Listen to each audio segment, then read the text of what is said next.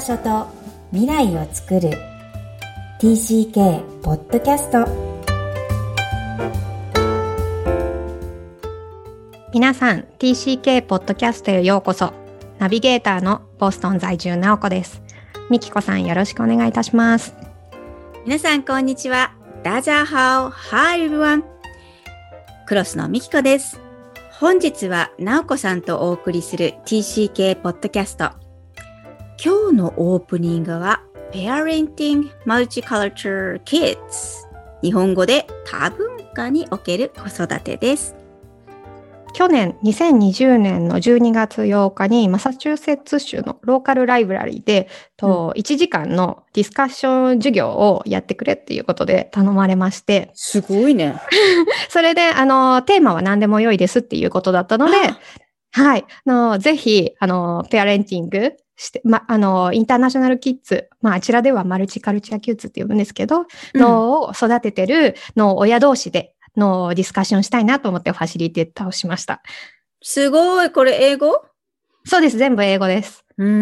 私を入れて、と、あと3名の方が参加してくださって、アメリカ人、ミネソタから来たアメリカ、もう生粋のアメリカ人の方と、と、あとは、あの、南米出身の、の男性と女性。で、皆さん子供もいらっしゃって、だからパパ2人、ママ2人みたいな構成になります。どうでした？と、特に印象に残ったところを3つ挙げるとすると、1つ目は、アメリカ人でも、の、アメリカの州によって、例えばその人はユダヤ人の家庭なんですけど、宗教が違うと自分をアウトサイダーだと感じる時があるらしくて、まあボストンはあのユダヤ人の方多いので、なんかそこでもっとコミュニティができたけどって、あ、そうなんだと思いましたね。白人の方でもそういう思いをされる方もいる。うんうんうんで、あとは、あの、南米出身の方が、あの、2名いらっしゃったって言ったじゃないですか。はい。その、その方が、なんで北米と南米と分けて呼ばれるんだって。あ、同じそうなん。と、同じアメリカなのにっていう言葉は、あ結構印象的でしたね。うん、そうだと思いましたね。うん。差別化されてる感じが、あを受けてる人もいるんだなっていうのがえ、ましたじゃあ、それって南米出身って言われるのは嫌ってこと？なんだろう。うーん、それが当たり前みたいなのが、ん？って思うんじゃないですかね。うんと、あとなんか北米、南米で、やっぱ差別化されてる感じがするんじゃないかな。それはお二人とも言ってた？ああと、いえ、一人のパパの男性の方が言ってましたね。へえ、なるほど。それが直子さんの発見ってところが面白いですね。私も、あの、うん、 South America 出身の人って言っちゃうけど、あ、そうか、そうやって思うこともあるんだなっていうのを感じましたね。うん。なるほど。これ深いね。日本人だと分かりにくいよね。そうそうそううそう。ー。うんん南日本と北日本がないからね。感覚として分かりにくいな。もう日本人でもアジア人って言われると、まあもう、あの、スッと来る人もいるかもしれないけど、ん？って思う人もいいるんじゃないかなっていうなのは。るほど。あ、懐かしい。その感覚、うんうんあの、あ私のチャイニーズとジャパニーズってずっと幼少期にどっち？って聞かれたのと同じ感覚ですよね。うんうん。別にチャイニーズをその時知らないのに、ん、っそううんてなってましたもんね。うんうんうん。ちょっと、ね、別になんか、あの、アジアとして同じ国ではあるんだけど、なんかうんうん。で、ま、間違えられたりすると、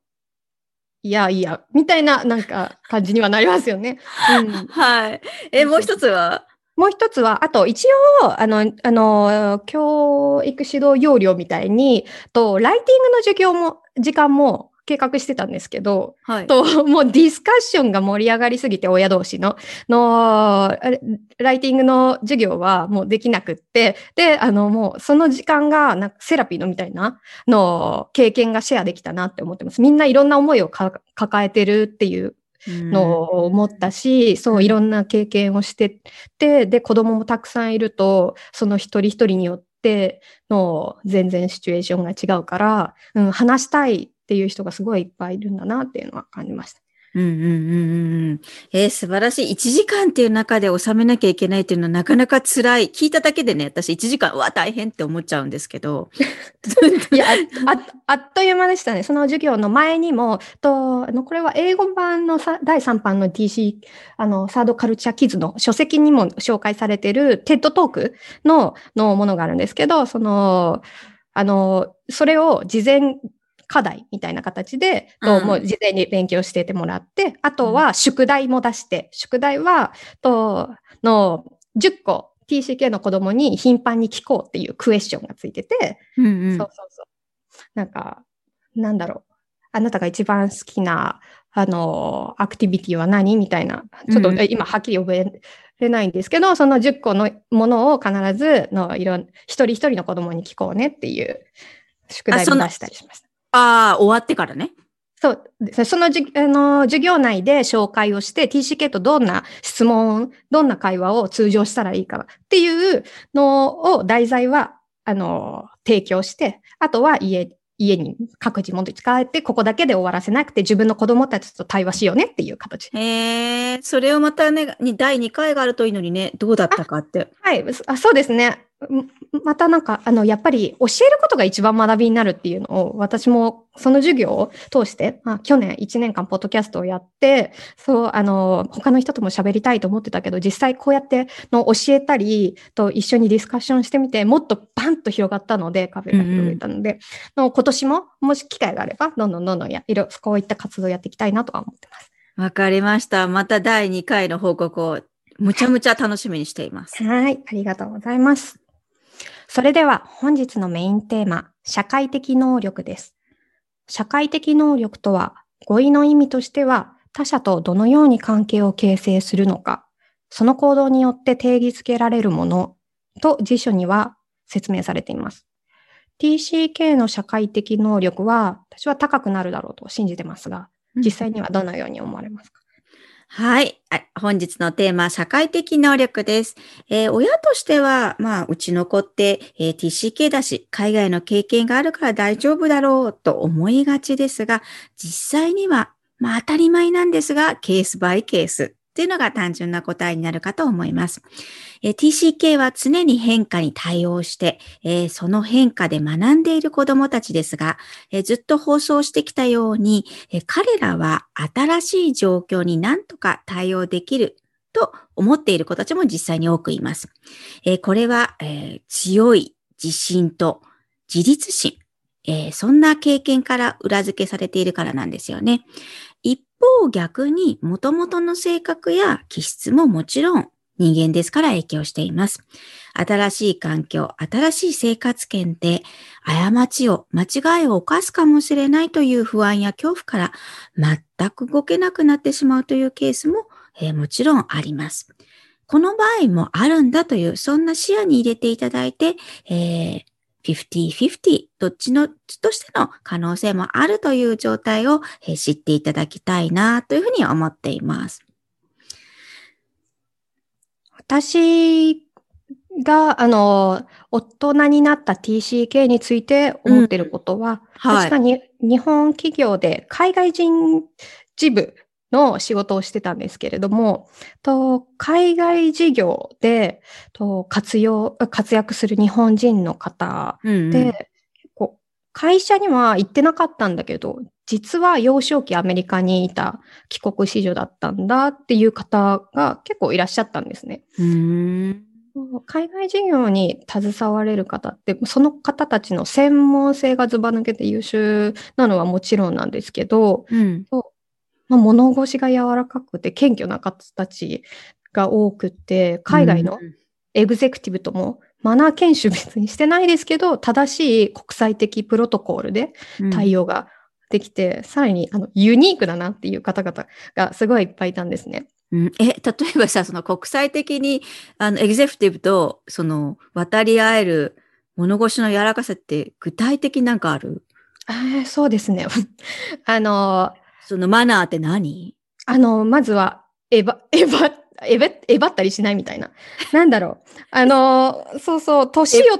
えばっちゃうわけ？普通の人は。で、あ私も年を取るたびに、なんて言うんだろう、固定概念みたいなのがあって、それを押し付けてしまったりとか、怒鳴ったりすることとかも、あの、あの、ぶ、えー上のボスの人たちが部下を怒鳴ってしまったりみたいなシチュエーションとかはない。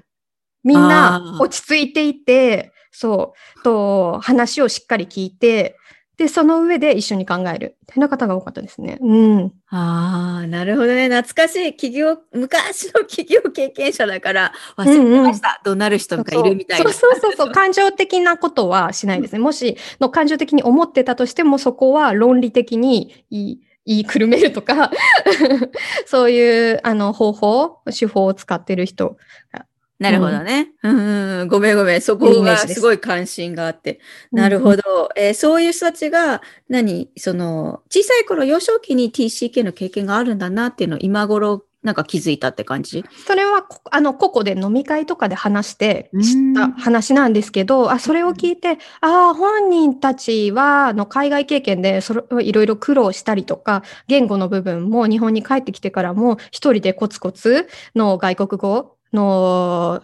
レベルアップするように勉強してたりとかでの努力してたと思うんですけど、そういったスキルとか努力の部分ってのと自分からアピールしてなくても社会で実際高く評価されるし、そう、会社自体もの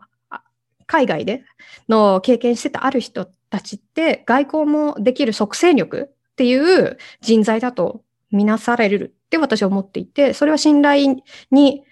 値すると感じてるんです。うーん、いい話ですね。日本企業でもそれを評価できる会社はあるんだっていうエピソードに私には感じてしまいますが、そうですね。あの、そういう会社がもっともっと増えてほしいっていうのが私の願いでもあり、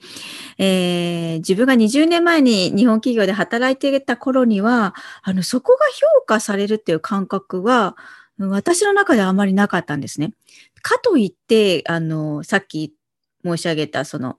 うん自分が TCK であるっていう認識がすごく、えーちゃんと分かっていなかったので、自分をつなげるっていう、つまりその方々も本当に自分が TCK であるかってことを自分自身が理解してるかっていうのが興味深いとこですが、やっぱり自分自身がそこを理解してるか、TCK 自身がまだ、えー腑に落ちていないのかっていうのは大きなね、差が出るのかなっていうふうには思いました。うん。なので、まあ、実はそのプラスマイナスどっちもあるんだけども、怖いのは TCK にはタイプがあるっていうことで、新しい環境でガシガシ過ちを恐れず進んでいける方もいれば、ゆっくりと周りを観察して、その場に横たわるルールをゆっくり吟務にするというゆっくりさんタイプもいるんですよね。えー私の場合はどっちかってどっちもであり、ケースバイケースだったなって自分の過去を思うんですけども、うんあんまり皆さんが多分想像しているより新しいルールをスパッと暗黙の了解をつかみのが下手なタイプだと思いますね。うん。おっしゃる通り、あの、同じ家庭できっと育っている兄弟とかってもう何歳でアメリカに来たとかっていうところもキャラクター以外にも違う要素として違ってくるのかなと思うんですけど、いかがですか、うん、それは、それはあると思う。どんな子育てでもそうだとは思うんですけど、うん確かにそのか、外との、えー社会的能力をキャッチできることをできない子は、本当気質が関係しているかなと思うのと、うん残念ながらか当たり前なのかわかんないけど、耳が痛いかもしれませんが、親の余裕もあると思う。うん、間違いない。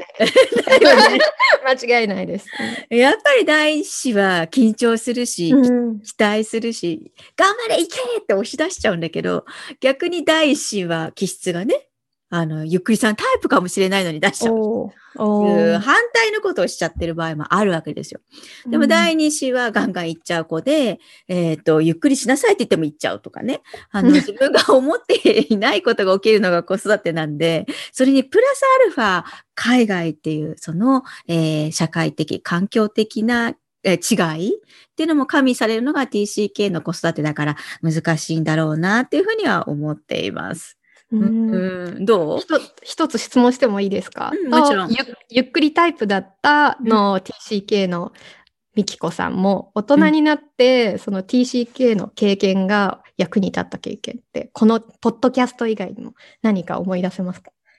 うーん。そうだね。もちろん全部役には立っていると思うんですけど、えーと自分がもっとこれが理解できてたらさっきも言ったように、もっと役に立つところが分かっただろうな。あうんの呼吸で理解するところがあるだろうなっていうのが思います。うーん、もちろん外国語に対して、えーっとね、じゃあ小さなところ、小さいかな？まあ自分では小さいと思ってたことは、あの、新しい言語を学んでもマスターできると勝手に思ってた。そういうなんか、あの、根拠のない自信語学に対する、英語もさ、マスターできてないのに なぜかそう思ってるってとこは、あの、10代の私にはありましたね。うんうん、それは大事確かに、うん、あるかもしれないですね。ありがとうございます。はい。TCK のね、インタビューでも、思春期以降に多文化に入っていた方のお話を聞くと、同じようにね、自分が何をすれば会話ができるか、えーどんなそこでのツールを獲得できるかなどを考えたっていうのは、えー多く聞か、聞かせていただいてます。えー海外でも、えー秀でるものは出る杭を打たれるというよりは、実はリスペクトされることの方が多いそんな文化が多いとは思うんですが、日本では逆に、えー協調を重んじる社会なので、どうしても出る杭は打たれるっていうふうに、えー拒む傾向があります。海外ではむしろ自分のあり方、表現したいことが存在していることが前提です。えー周りの大人がこの違いをですね、時間をかけて、えー頑張っている子供たちに対して、えー支えてほしいなと思います。皆さんはどのように感じられましたでしょうか？それでは本日のポイントをお願いいたします。はい、社会的能力。新しい環境には何とか対処できていると思っている TCK。